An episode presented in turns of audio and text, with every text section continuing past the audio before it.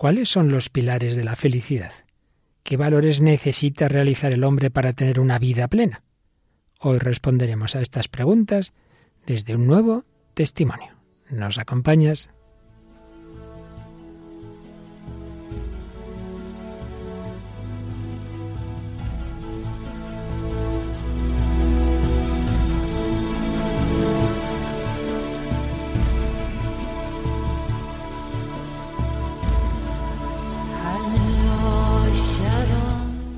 El hombre de hoy y Dios, con el padre Luis Fernando de Prada.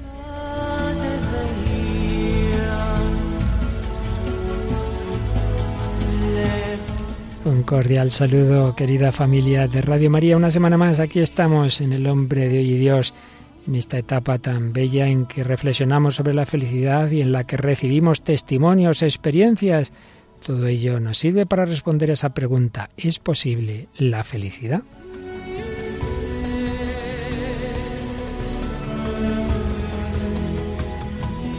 Y una semana más me acompaña Paloma Niño. Hola Paloma, ¿qué tal? Hola, muy bien, un saludo a todos los oyentes. Hemos tenido nuestros dos últimos programas, el último era de tipo un poquito más doctrinal, más teórico, el anterior fue esa entrevista conmovedora al matrimonio de Luis Rivas y Ana Cheliz, que ahí en, dentro del Hombre de Dios ofrecimos resumida, pero que luego, ¿verdad, Paloma? La hemos ofrecido completa y muchísimas personas nos están pidiendo esa entrevista completa. Los que no la visteis os la aconsejamos que la pidáis. Y los que hemos podido escuchar, pues todo el mundo contentísimo y diciendo que esa entrevista hace muchísimo bien y que la van a intentar regalar a todo el mundo para que puedan escuchar pues ese testimonio de alegría en la adversidad y de cómo Dios ayuda a pesar de, los sufrimientos y que la cruz es el camino para el cielo. El haber acompañado esa agonía en cinco años de un hijo que muere con 20, pues esa entrevista completa y podéis solicitar eso cuando llaméis al 902 500 518 la entrevista a la familia Rivas porque aquí solo ofrecimos la versión reducida. Tenemos comentarios en Facebook todavía de ese programa con esa entrevista y del programa de la semana pasada. Por ejemplo, de los comentarios sobre la entrevista al matrimonio Rivas. Pues tenemos seleccionados tres. Uno de Isabel María Gutiérrez Sánchez que nos dice, saberse amado por Dios te da fuerza para sobrellevar muchas cosas, incluso las más graves. María José Moreno nos dice, Miguel está en el cielo, todo un ejemplo de vida y de aceptación con fe de la voluntad de Dios. Y Aitor Rodríguez Urbieta nos dice, este testimonio de fe me he quedado muy impresionado con la entereza y serenidad con que fueron capaces de sobrellevar todo lo que padecieron, una vivencia ejemplar. Y la pregunta que hacíamos en el programa de la semana pasada, ¿es posible la felicidad? ¿Cuáles son sus claves? ¿Cuáles son sus pilares? La misma pregunta que hoy también seguimos haciéndonos, pues entre las entradas de Facebook pues ha seleccionado alguna de ellas.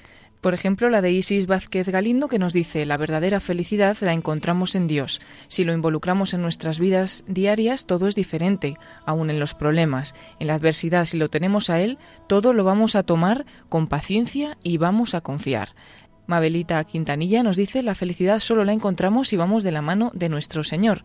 Y finalmente hemos seleccionado el de Juliana Rocío Márquez de Medina, que dice estar en comunión con Dios y hacer el bien sin mirar a quién, servir y amar a tu prójimo, valorar todo, por más pequeño que sea, no decir nada que no esté a tu alcance, todo te llega por añadidura, y disfrutar la vida que Dios nos ha dado para ser felices. Claves de la felicidad de las que seguimos hablando. En este programa de hoy que hoy, en vez de hacer una reflexión doctrinal, vamos a, bueno, algo diremos ahora, pero sobre todo vamos a entrevistar, vamos a tener un nuevo testimonio hoy, la entrevista a Maite Zuazola, musicalmente una cantante que se llama Matina. Vamos con nuestro programa 170 del hombre de hoy y Dios.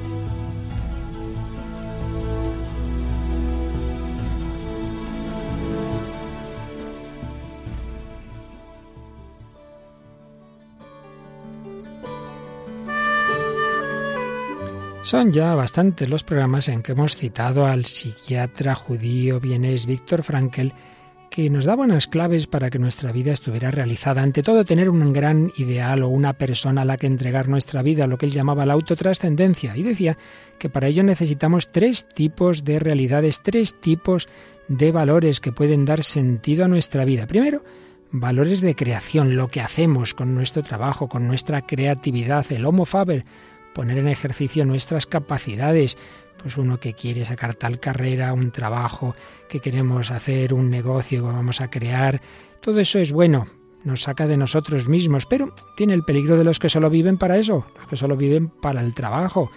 Es una dimensión importante, pero no puede ser única ni mucho menos la principal. Por eso, segundo tipo de valores, los que él llamaba de experiencia, la experiencia amorosa, artística, filosófica, literaria, religiosa, la relación, la entrega, lo que se da en la familia, la entrega mutua del matrimonio, a los hijos, a los amigos, el amor altruista a los necesitados, a la humanidad entera. Más importante aún que el trabajo es este tipo de relaciones.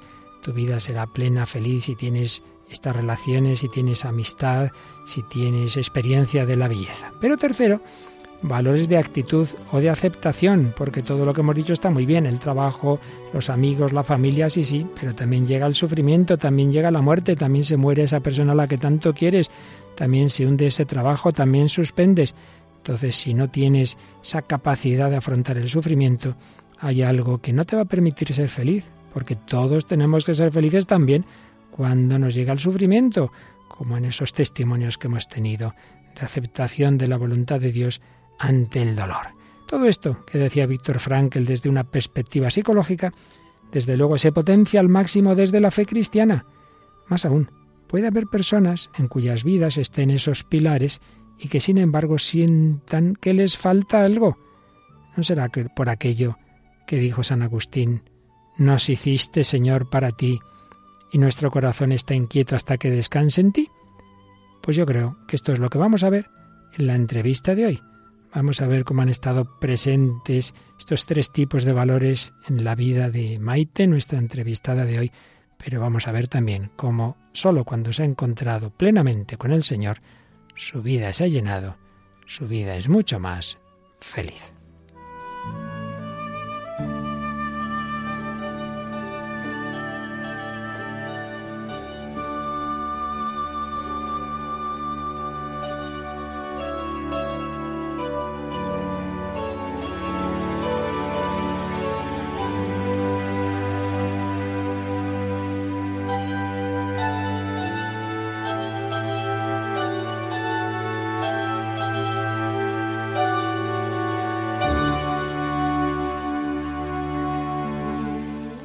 Pues aquí seguimos en Radio María en este programa que como os he dicho hoy es un programa testimonial Paloma Niña, tenemos aquí hoy una invitada, tenemos a Maite Zuazola. Un saludo muy cordial, Maite, y bienvenida a Radio María. Muchísimas gracias, muchísimas gracias a los dos. Paloma, que estás ahí en sonido, a Luis gracias. Maite, tu apellido Zuazola me ha dicho un pajarito que tiene que ver con Loyola, con la familia de San Ignacio de Loyola, ¿es verdad? Sí, es un apellido muy antiguo, como ves. Hicimos un estudio del árbol genealógico del apellido y vimos que venía de, San Ignacio, para nuestro regocijo. Qué bien, qué maravilla. Bueno, pues hoy nos vas a contar un poquito, así grandes rasgos, pues es un poco la historia del Señor contigo, del Señor y de la Virgen.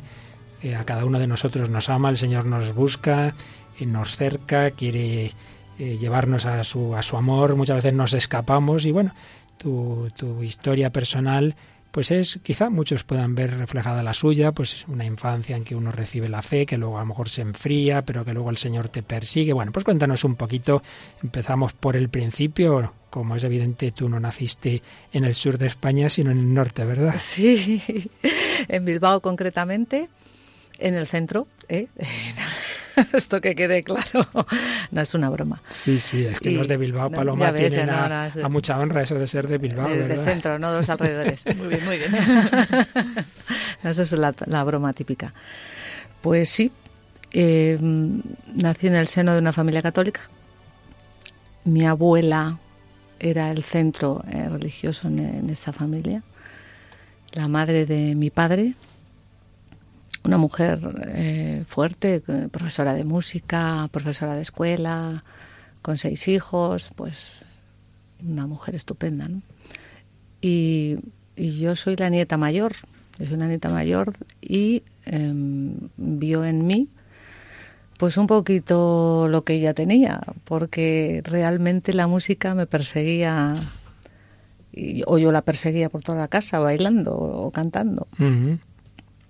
Y, vio en mí un ser sensible y me captó, me enseñó las primeras notas, me enseñó los primeros acordes, me enseñó a empezar a tocar el piano y me llevaba a la iglesia de su mano. Iba en, en tu vida bastante unidas, han ido y siguen eh, la fe, la, la relación con Dios y la belleza musical, que es una manera de comunicarse Dios con nosotros, ¿verdad? Totalmente. Además, cuando recibes este don, que en mi caso mm, está claro que lo recibí por su gracia, y, mm, pues estaba en mí y era mi, es mi conexión hoy en día también. Lo siento así. Entonces, de pequeña, pues tú tienes una práctica religiosa, harías la primera comunión, tus confesiones, tus oraciones, todo esto, claro, y cantaba a plena voz yo en el día de mi comunión. La que más se movía era a mí, la espiga dorada por el sol. Qué bueno. Y luego, pues supongo que pasó lo que a tantos niños cuando entran en la adolescencia, eso se va quedando un poquito atrás, ¿no? Pues sí, porque mi abuela desapareció de mi vida en esa época. Nos cambiamos de casa, y mis padres pues no, no estaban en esa labor. Y yo seguí con mis estudios musicales, que eso es lo que me centró realmente mirando atrás te das cuenta que lo que te, me centró y lo que el centro de mi vida siempre ha sido la música. ¿no? Eh, terminé la carrera con 18 años y cuando obtuve el título de, piano, pero yo sentía que no podía quedarme toda la vida encerrada en un cuarto tocando. Yo sentía que me tenía que abrir, eh, porque eso es lo que tiene el piano. Te mete horas, cuatro o cinco horas en un cuarto y estás ahí estudiando y te vuelves un ratón de biblioteca absoluto, mm. que ya lo era, siempre lo fui. Pero era muy tímida y yo necesitaba que, sabía que no podía seguir así. Entonces en el conservatorio vi un un cartelito que ponía pianista busca cantante. uy, uy, qué cosa, porque yo cantaba en mi casa y me di cuenta que yo, oye, que tenía, seguía ciertas cantantes que me gustaban mucho, ¿no? Y me llamó absolutamente ese tema y sí, lo probé, fui a hacer una prueba y claro, me captó la primera. Y así empecé cantando en pubs de estos underground de, hmm. de Bilbao, que estás ahí lleno de humo, el pub, tú con 18 años, que no había pisado un pub en mi vida, lleno de humo con gente de la radio, como vosotros. Entonces escuchando yo, bueno, a mí me temblaba todo, las pestañas. Pero ahí así empecé. Me encantó, me enganchó. Así que te metiste en el mundo de la música. ¿Y qué pasó con tu práctica religiosa? Uf, ¿dónde quedó eso? Eh, nada, absolutamente nada. No había práctica religiosa. O sea, para mí era la práctica de la música. Y eso era lo que me evadía de problemas que podía tener en casa. Con, mi padre tenía muchos problemas. Y, y, el escape para mí era la música siempre. Siempre la música. Funcionaba. Y llega un momento en que tú ves que esa carrera musical conviene dar un salto, ¿no? Y te vienes a Madrid. Sí, claro vas pasando por ciertas fases, pues concursos que te presentas, incluso un festival de Santander, y, fui ganando, y otro en Bilbao, hombre, esto va funcionando, voy ganando, ¿qué pasa? Esto valgo para esto. Entonces cuando tú te crees que vales para esto, de repente te llaman de Madrid, sí, y apareces, y te plantas en Madrid, y ahí te das cuenta, bueno, que tú pensabas que eras la bomba, porque uno cuando no tiene tantas referencias pues te crees que eres bueno, muy bueno. Llegas a Madrid y te das cuenta que eres una hormiguita más que está luchando. Ese fue el primer batacazo que es, que es fundamental, de humildad. O por lo menos te sitúa un poquito. Ya no eres lo que tú pensabas, eres uno más que tiene que luchar. Bien, ahí empezó mi primera composición, que hablaba de eso precisamente, y era un gospel. le pedía, le decía a Dios que, que bueno, que, que me ayude porque porque aquí soy uno más y hay que luchar, hay que seguir adelante. ¿Y qué es lo que más buscabas en ese momento? ¿La fama? ¿O qué era lo, no sé, qué es lo que te hacía más ilusión? A mí me hacía ilusión todo. Yo mm. llegué directamente a Madrid, entré en un programa de televisión, entré en una orquesta muy conocida, en televisiva. Entonces, directamente entré en un programa de televisión, mm, empecé como solista. Bueno, es que fue rodado, yo estaba feliz. Mm, era nuevo para mí un salto profesional encima de la televisión, ya tu vecina te iba a ver, mira la hija, ya estás ahí, ¿no? Ya estás en la tele. Y pasan los años, luego al final eso se hace rutina, todo se hace rutina. ver a los famosos, cantar con ellos, estar en el estudio con ellos, ayudarles a cantar, se hace rutina. Y lo que era tan estupendo al principio, pues luego pierde sentido. Y te das cuenta que no es lo que quieres. Que pasa el tiempo, pasa el tiempo, pasan los años y no te llena del todo. ¿Y cuánto tiempo hay que esperar? Entonces hay un antes y un después. Ahí me planteé incluso dejarlo. Podemos decir entonces que tras esos unos primeros años de mucha ilusión por esa carrera, por esa tu vocación, sin embargo, no eras del todo feliz. No. Al principio sí, sí, disfrutaba todo. Era todo novedad, musicales, pues fíjate, había muchas cosas que hacer. No había tiempo para pensar en nada. Pero siempre hay un momento que hay un parón porque la música no es constante. El trabajo profesional de la música, igual tienes un momento muy álgido de verano que no paras, no pisas Madrid o no pisas casa, estás de gira, pero luego en invierno, pues de repente tiras tres meses sin hacer nada. ¡Pam! ¡Ay! ¿Qué haces? Ahí entonces es cuando, cuando empezaron a surgir muchas preguntas. Y ahí tu vida estaba muy centrada en el trabajo, pero hmm. claro, había una dimensión personal que faltaba y que te llamaría la atención, que era la, la familia, ¿no? Sí, porque la familia yo la dejé en Bilbao y estaba sola en Madrid. Y llega un momento que al principio te hace ilusión estar solo, porque pues escapas de problemas familiares y dices, qué bien hago lo que me da la gana y tal. Pero no, una persona como yo, que siempre he sido familiar a tope, llega un momento que te sientes solo. Y entonces dices, pero yo lo que quiero es el amor. Dices, el amor, yo si yo soy amor, yo siento que soy amor en mi interior, si es que lo sé. ¿y dónde está? Entonces ahí empecé a preguntar, bueno, pues ¿será que me falta el amor del, de la pareja? También me faltaba, o sea que mm, el amor era muy amplio en ese, en ese momento, todo lo que me faltaba de amor. Y en ese descubrimiento un día de que claramente lo más importante en la vida es el amor, incluso me llamó mi madre por teléfono y se lo comenté, Dije, lo más importante es el amor. Es que no es esto que estoy aquí yo luchando, no, no, no, ya mi madre empezaría, bueno... ¿Qué le pasa a esta? ¿Qué hacemos ahora? que la teníamos ahí entretenida cantando y ahora me viene con esto. Pues fue decir eso y al mes conocí a mi marido. ¿Y pronto os casasteis? pues nos hubiéramos casado en tres meses, porque fue un flechazo absoluto, pero por la familia esperamos dos años. Ah y, en ese momento que tú habías dejado la práctica religiosa, pero mantenías cierta fe, te quisiste casar por la iglesia. Yo sí, sí. Eso lo tenía muy claro. ¿eh? A mí, mis valores y lo que yo había aprendido de pequeña y lo que yo sentía, además sentía que era así tenía que ser. No sabía por qué, pero así tenía que ser. Mi marido no quería, pero luego cedió por mí. Les casasteis y por ya contenta, sí sí, sí. Aunque no sé si todo lo bien preparado que debería. No, ya te digo ya que no. ya te digo ya. te digo, te digo ya que no. O sea, absolutamente mm, me da vergüenza decirlo, pero fatal, o sea, de pena. Estaba allí, pero no tenía como, no me había confesado, pues no había hecho nada lo que tenía que hacer, claro. Quedaba ese resto de fe suficiente para decir por la iglesia sí, pero no todo lo bien preparado, sin confesión. Bueno, si te parece, vamos ya Ah, dado que tú has ido expresando tu vida también con la música, vamos a escuchar una canción que habla de esa etapa, de esa lejanía, pero como el Señor nunca deja que nos alejemos del todo, ¿verdad? Como el Señor nos llama, nos busca, y es que Maite Zozola, comercialmente o musicalmente, es Matina, y vamos a escuchar esta canción de Matina que se llama Alejarte de Él. Escuchamos.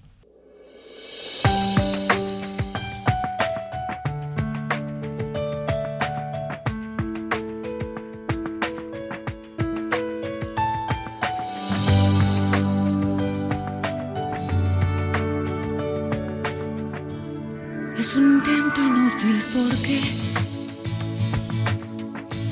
si tú le llevas en el corazón, por más que intenten no podrán separarte de él. Tarde o temprano volverán.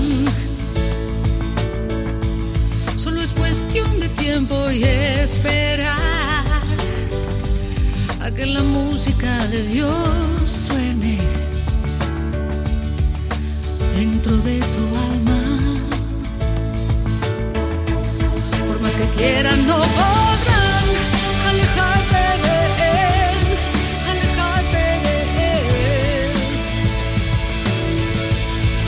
Lo intenten no podrán alejarme de él, alejarme de él.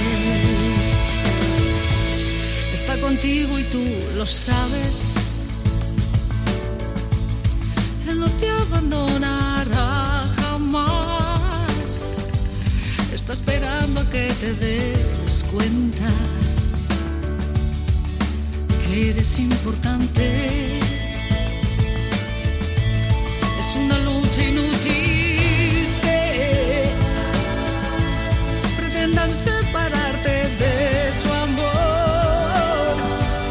Es imposible, nadie escapará.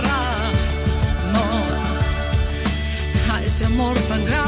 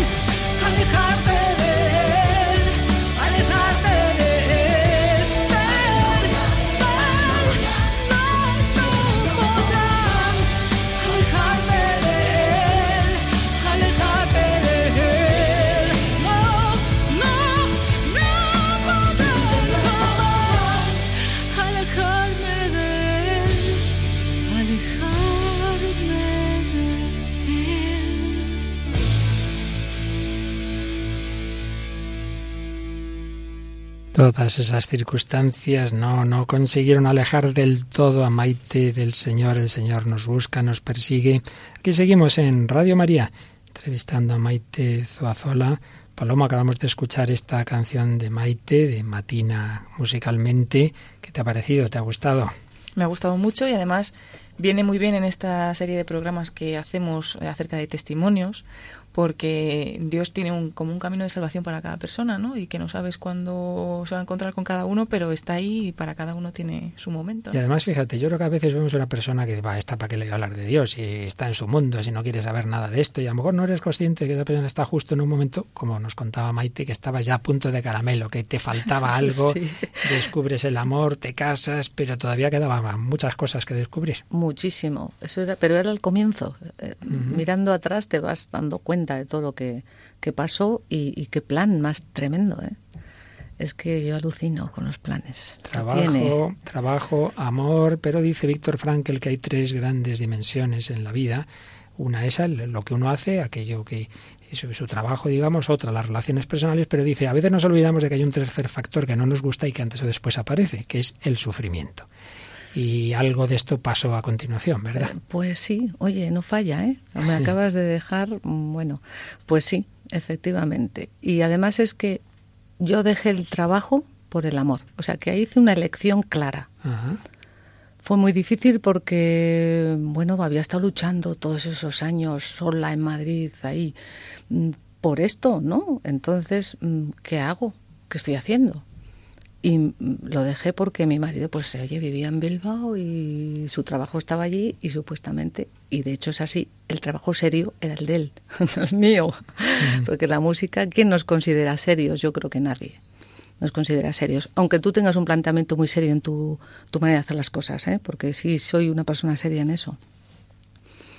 Pero sí es un trabajo inestable porque no tiene ingresos todos los meses, porque igual te entra una cantidad en luego y luego te comes los mocos y entonces pues eh, no era seguro para una persona como él mm, en su cabeza o en su educación pues tampoco entraba que, que pudiéramos estar así, ¿no? Entonces tenía que mudarme Me mudé y claro, ahí me vino todo a mí, porque él estaba tan feliz de la vida. Mm, seguía en su sitio con su trabajo y la que se movió fui yo y lo dejé todo por él.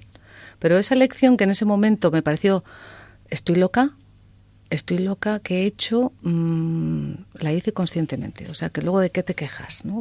Decía, ¿de qué te quejas si lo has elegido tú? Y sí, ahí empezó el sufrimiento, precisamente por eso, porque sentí que había abandonado la música era como si hubiera sido infiel. Mm, por eh, mi marido había abandonado lo que más quería, que era la música. Y no sé por qué sentía que le había, abandonado a Dios también. Porque al abandonar la música era como si hubiera abandonado a Dios. O sea, que fue ya la, pera. O sea, el sentimiento horrible de, abandono que había hecho ahí. Digo, qué burrada ha hecho. Pero no.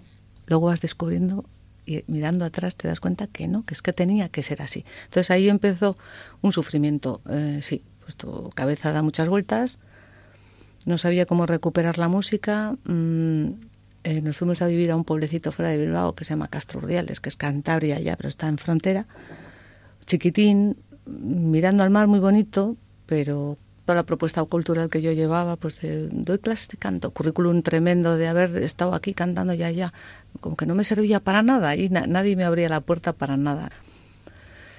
Y al poco tuve un palo fuerte, sí, nada, pues al año de casarme tuve un palo fuerte, sí, a nivel salud.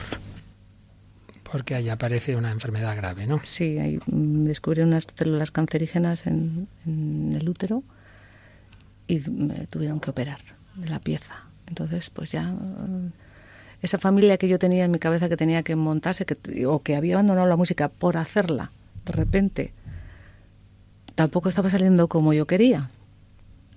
Esa, ahí, es donde sale el dicho este que me encanta, que dice, dile a, cuéntale a Dios tus planes eh, para que se ría un poquito, ¿no? Porque mm, ahí nada. Eh, entonces, mm, pero aún así mm, dije, no, pues hay otra vía si no puede ser natural, puede ser por adopción. Entonces eh, fuimos a por la adopción. Porque te habían, al quitarte el cáncer, perdiste el útero, ya no podías tener hijos. Ya no podía. Entonces eso, vas Joven, haciendo... recién casada además. Vas haciendo planes y, ala, el hombre propone, Dios dispone, como dice el refrán. Y en efecto, muchas veces nos pasa eso, que no somos felices porque nos aferramos a un plan y, bueno, a ti quién te ha dicho que ese es el de Dios, ¿verdad? Claro, sí. Pero dijiste, no, pues bueno, podemos tener otra, otra fecundidad a través de la adopción y adoptasteis. sí, porque en ese aspecto soy una persona abierta, no me cierro, siempre he sido. Em, era como si Dios me siguiera hablando y yo siguiera atenta, porque de alguna manera he visto que me ha ido guiando y yo he ido aceptando todo lo que me ha ido enviando. Y además estaba contenta porque iba a adoptar, o sea, tan feliz de la vida. Yo, o soy una inconsciente o, o es que de verdad em, sí que soy una persona abierta, pues sí.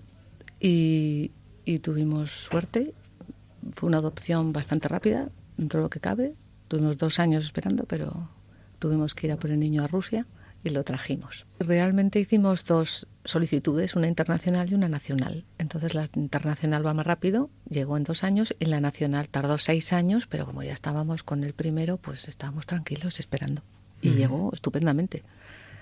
Así que tenéis dos hijos, dos chicos. uno ruso y otro y otro español. Ya son españoles. Los dos españoles, evidentemente. Bueno, entonces tu vida va dando esos esos bandazos para aquí para allá, que si la enfermedad, que si los hijos, pero vamos al núcleo de la entrevista, la música y Dios. ¿Cuál fue el siguiente paso? ¿Cómo, cómo hizo el Señor para que volvieras al, al, redil, para que volvieras a su mayor cercanía? Pues de la manera que Él lo hace. Mm, de repente, mm, esta vez fue a través de mi marido. Fíjate que mi marido me sacó de Madrid y mi marido un día me dice, al cabo de 10 años, se cumplió la cifra, 10 años, me dice que nos vamos de allí, que Él no avanza. Y yo, ¿qué dices de que no ¿qué te refieres de que no avanzas? Porque estaba yo pensando, pues mira que yo, ¿sabes? O sea, ni te cuento. Pues sí, no, no, nos vamos. Y dijo, ¿a dónde? Digo yo, ¿a dónde? Me dice, a Madrid. ¿Me haces a Madrid? Y yo, sí. Pero un sí como una catedral. Y fue decirlo, al mes estaba yo buscando casa, ya en Madrid. Me vine sola a buscarla. Y estuve mirando por Majadahonda y ahí al final compramos una una vivienda. ¿Y? Y pues eh, llegué a Majadahonda y claro, estaba con una sonrisa de oreja a oreja, como hacía 10 años que no la tenía y no sabía por qué.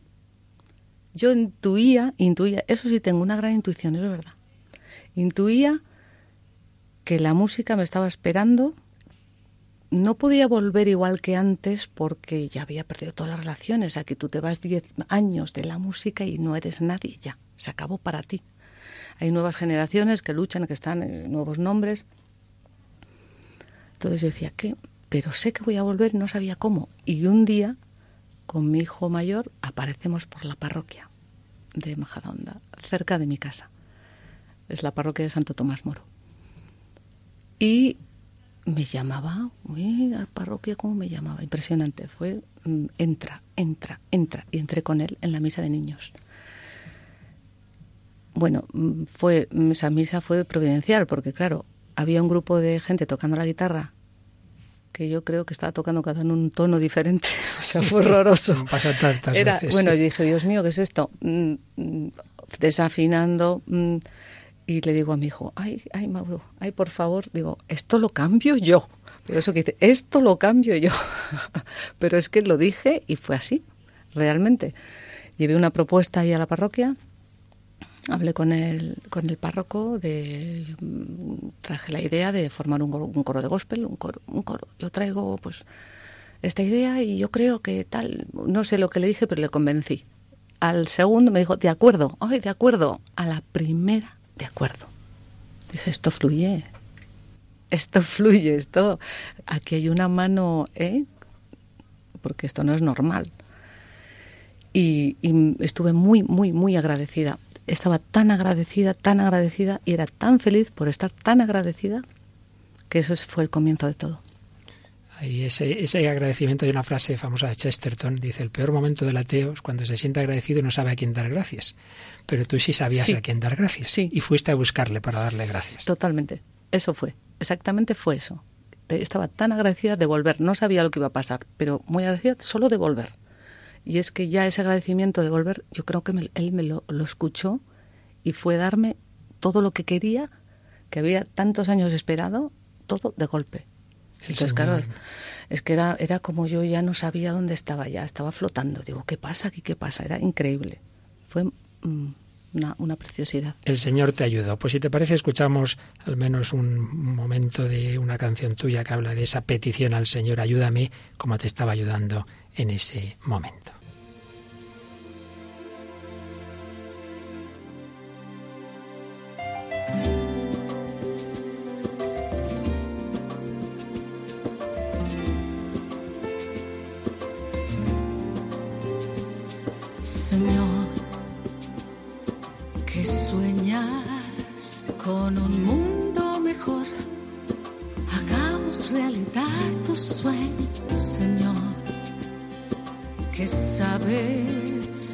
Sabes que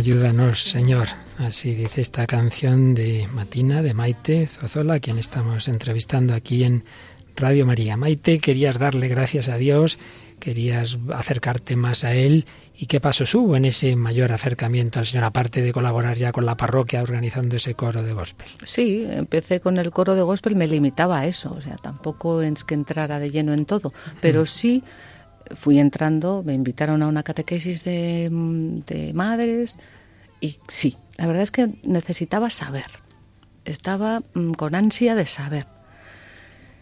Y muy bien, esa catequesis estupenda, la verdad que sí. Eh, pues sigo en ella después de cuatro años. Y un día en esta catequesis, una compañera que llegó nueva en ese momento, me pasó una estampa de una virgen. Yo la leí y vi que me pedía ciertas cosas. Pues veía, ponía que rezaras el rosario todos los días, que hicieras un ayuno tal, que, bueno, una serie de peticiones, la confesión. Y me, lo, me impactó, eran cinco pasos importantes que yo vi que esos no los tenía, no los estaba cumpliendo y, y que ella lo pedía. Ella lo pedía. Oye, pues si ella lo pide, habrá que hacerlo.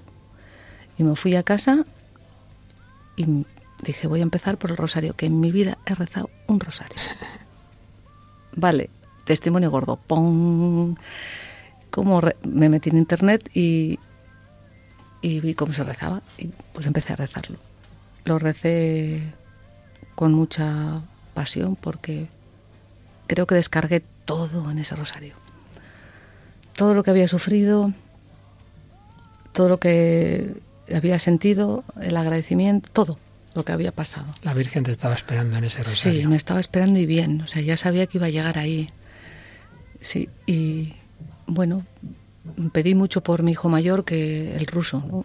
El ruso me vino con una hiperactividad y un, y un TDAH y ya crea muchos problemas, aparte de, que llegó con tres años y, llegan con su maletita ¿no? de, de problemas internos mm. que son difíciles para ellos. Yo entiendo, la verdad es que alucino con los niños, son muy fuertes.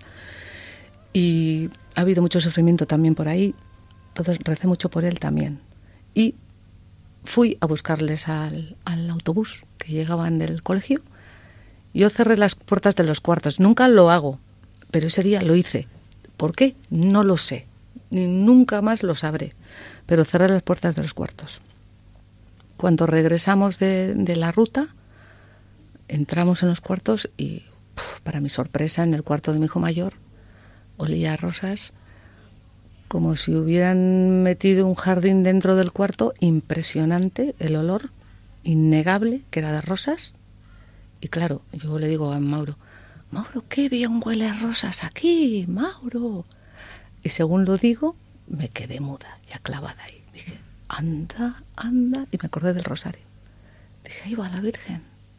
Dije, pero estas cosas las hace la Virgen. No, siempre que se hace rosario suele pasar, ¿eh? pero bueno, alguna vez. pero digo, ¿y por qué a mí?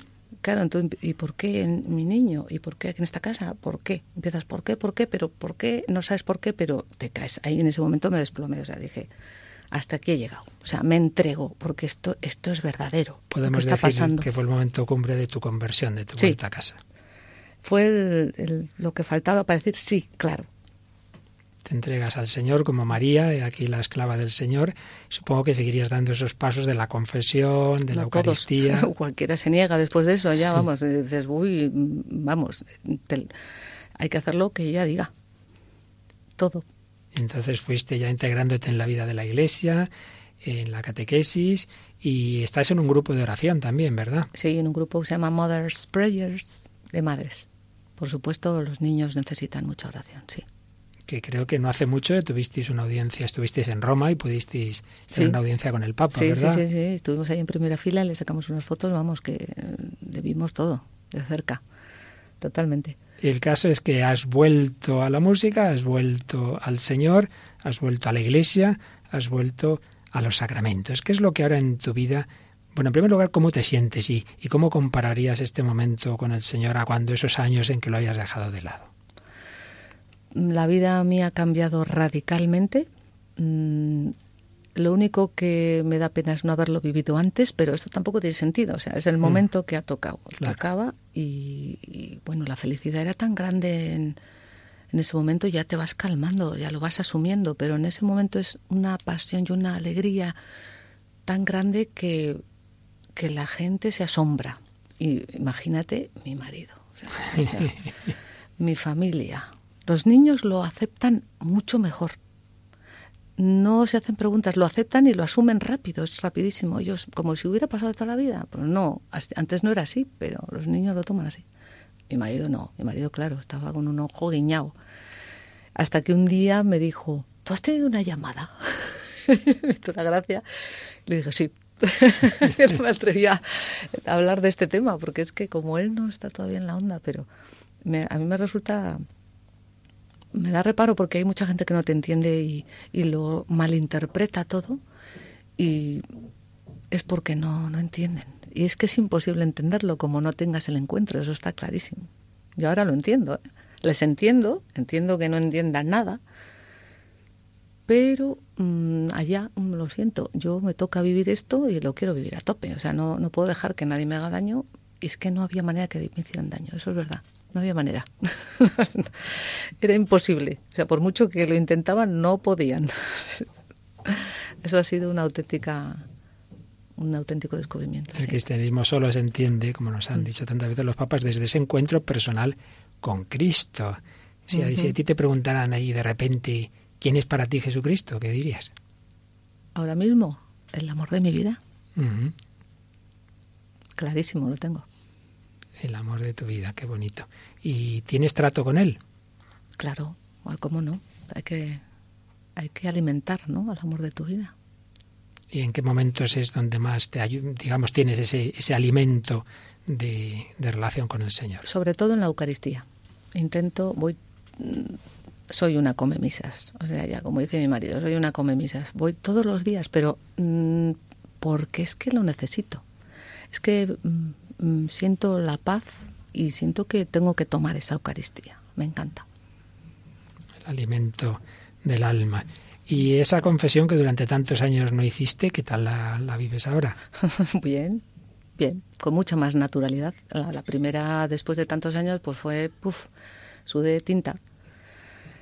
Y más ahora con estos confesionarios que parece que no tienen rejilla ya. Y, son muy modernos y no tienen la rejilla y, uff, mirando para abajo. Estás así como mirando para abajo porque no quieres mirarle la cara, pero estás ahí, ¿no? Como cuando me enfrenté con el micrófono. Pues, temblaba todo, pero ahí estaba. Pero sin duda, más allá de los detalles, experimentas la confesión como un abrazo de misericordia. Sientes el perdón absoluto, pero es que yo ya lo sentí en ese rosario. Que recé, sentí el perdón. Pero absolutamente. Lo que pasa que luego ya, pues la verdad no sé si me había confesado antes del rosario. Igual sí. Eso ya no... Mm. Los tiempos ya no los tengo claros. Seguramente sí, seguramente sí. Pero yo sentía el perdón en el rosario. Vuelves a la iglesia, vuelves a los sacramentos, a la oración, a la lectura de la escritura, algún pasaje, alguna frase, algo que te guste más de la, de la Biblia. Hay muchos, me gustan muchos. Hay muchos y algunos me hacen llorar. Hay pasajes muy, muy, muy, muy importantes. Mm, yo soy el camino, la verdad y la vida esa frase tan manida que se ha dicho tanto, que se escucha ya como un soniquete, que ya, es que ha cobrado un sentido absoluto. Tiene toda la razón. Sí, el Señor suele tener la razón. pero es que se la doy porque es que es cierto. Pero claro, hasta que tú no te encuentras con Él, tú eso no lo sabes. Pero es, es verdad. Él es el camino.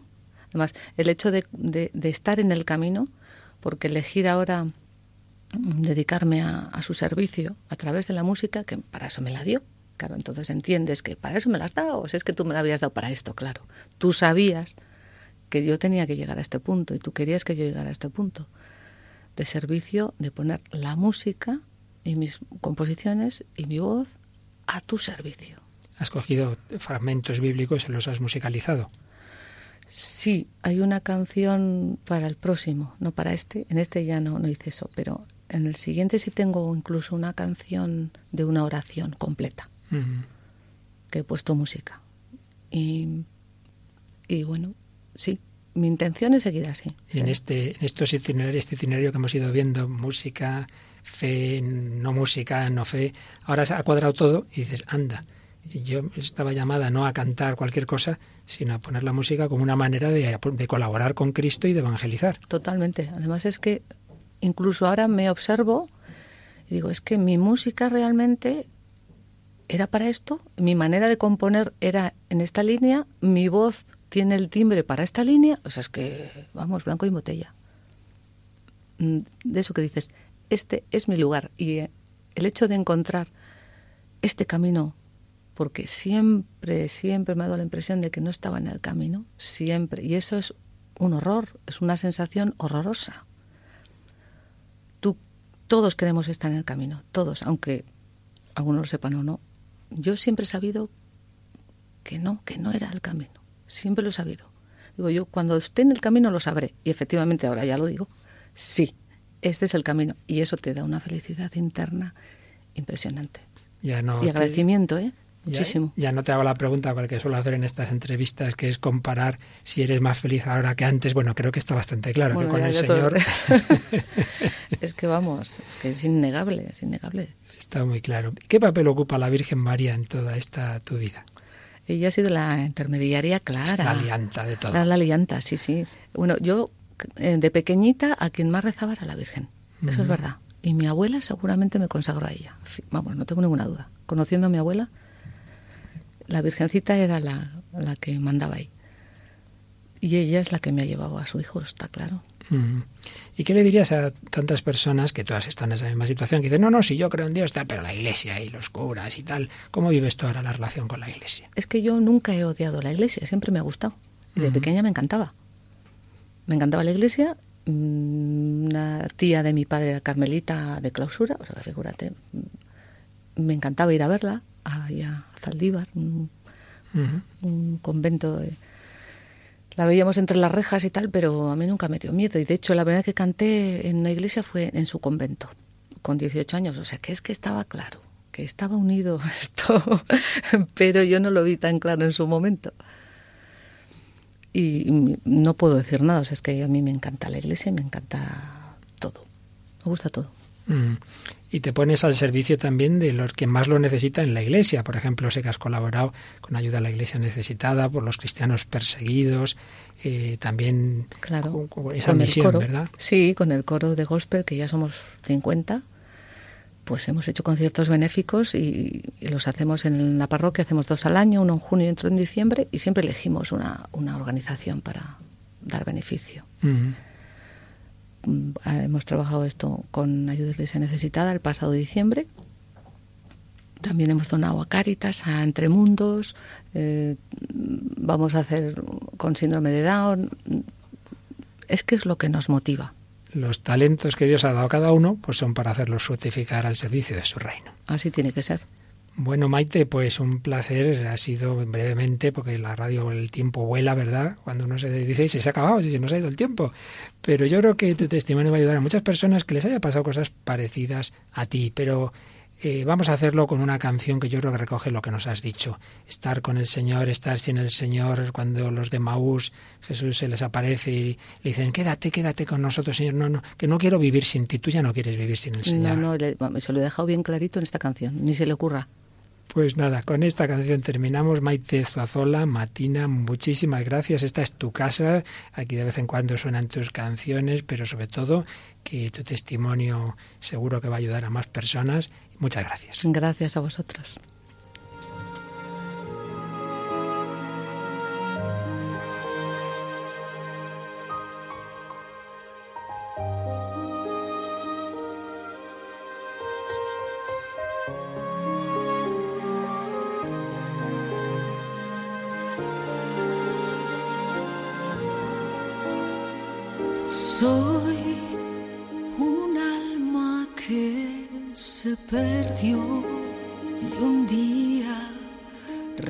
El sol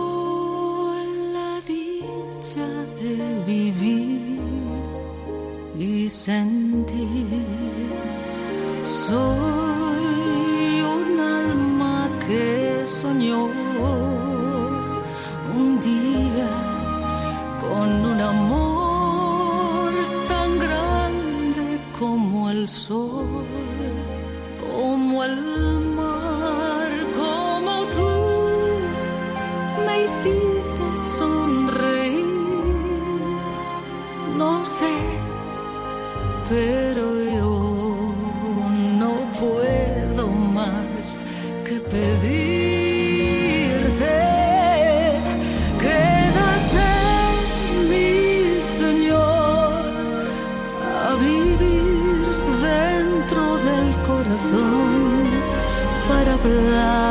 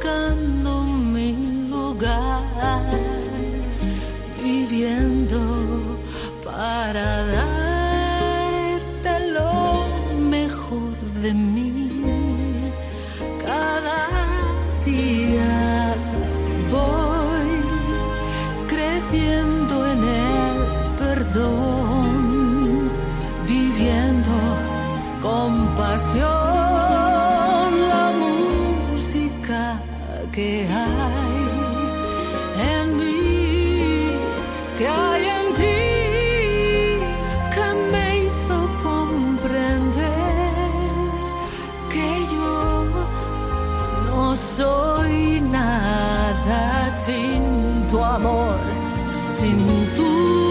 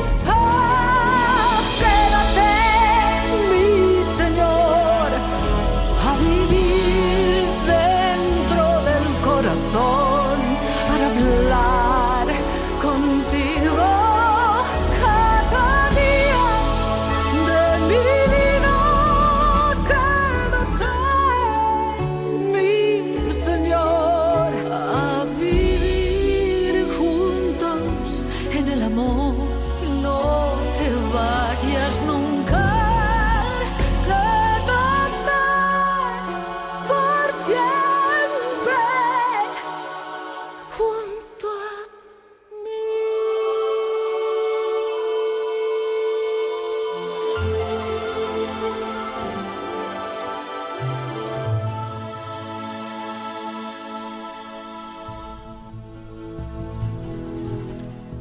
Pues así termina este programa Paloma, un programa en el que hemos aprendido sobre todo del testimonio de Maite, ¿verdad? Eso es, que cada día pues vemos diferentes testimonios y vemos como al final Dios siempre pues tiene un camino para que cada uno llegue hasta él. Pues ya sabéis, podéis dejarnos vuestros comentarios en nuestro Facebook, El Hombre de Hoy y Dios, o en el correo electrónico del programa. El hombre de hoy y Dios arroba radiomaria.es. Y también sabéis que podéis solicitar este o los programas anteriores o esa entrevista de la que hablábamos al principio en el 902 500 518 o escribiendo a pedidos de programa arroba radiomaria.es. Pero lo importante es que estemos muy unidos en la oración, que aprendamos el verdadero camino de la felicidad en la entrega, en el amor, uniéndonos a Dios nuestro Señor. Que los bendiga y hasta el próximo día, si Dios quiere.